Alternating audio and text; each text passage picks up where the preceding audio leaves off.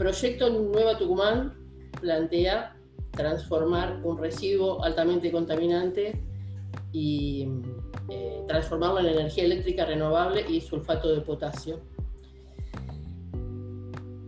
La vinaza es, el efluente de la producción de bioetanol. Eh, en Tucumán existen 15 ingenios, 10 de esos ingenios eh, tienen además destilería, producen azúcar y alcohol.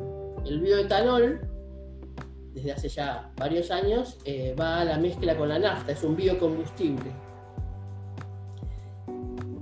Entonces, de la caña de azúcar se sale azúcar, sale, de la caña sale azúcar y o alcohol el alcohol eh, produce un efluente altamente contaminante. Por cada litro de alcohol se producen 12 litros de vinaza. Esta vinaza hace varios años provocó, eh, iba, iba, prácticamente toda a los ríos. Tucumán está, por supuesto, todo cercado por, por cursos de agua contaminó la cuenca Salidulce, la provincia de Santiago del Estero hizo presentación judicial contra la industria de Tucumán.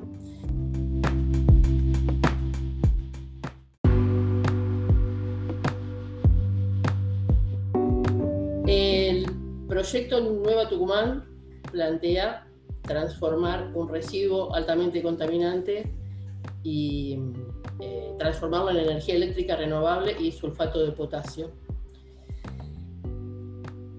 la vinaza es, el efluente de la producción de bioetanol. Eh, en Tucumán existen 15 ingenios, 10 de esos ingenios eh, tienen además destilería, producen azúcar y alcohol. El bioetanol, desde hace ya varios años, eh, va a la mezcla con la nafta, es un biocombustible. Entonces, de la caña de azúcar se sale azúcar, sale, de la caña sale azúcar y o alcohol el alcohol eh, produce un efluente altamente contaminante. Por cada litro de alcohol se producen 12 litros de vinaza.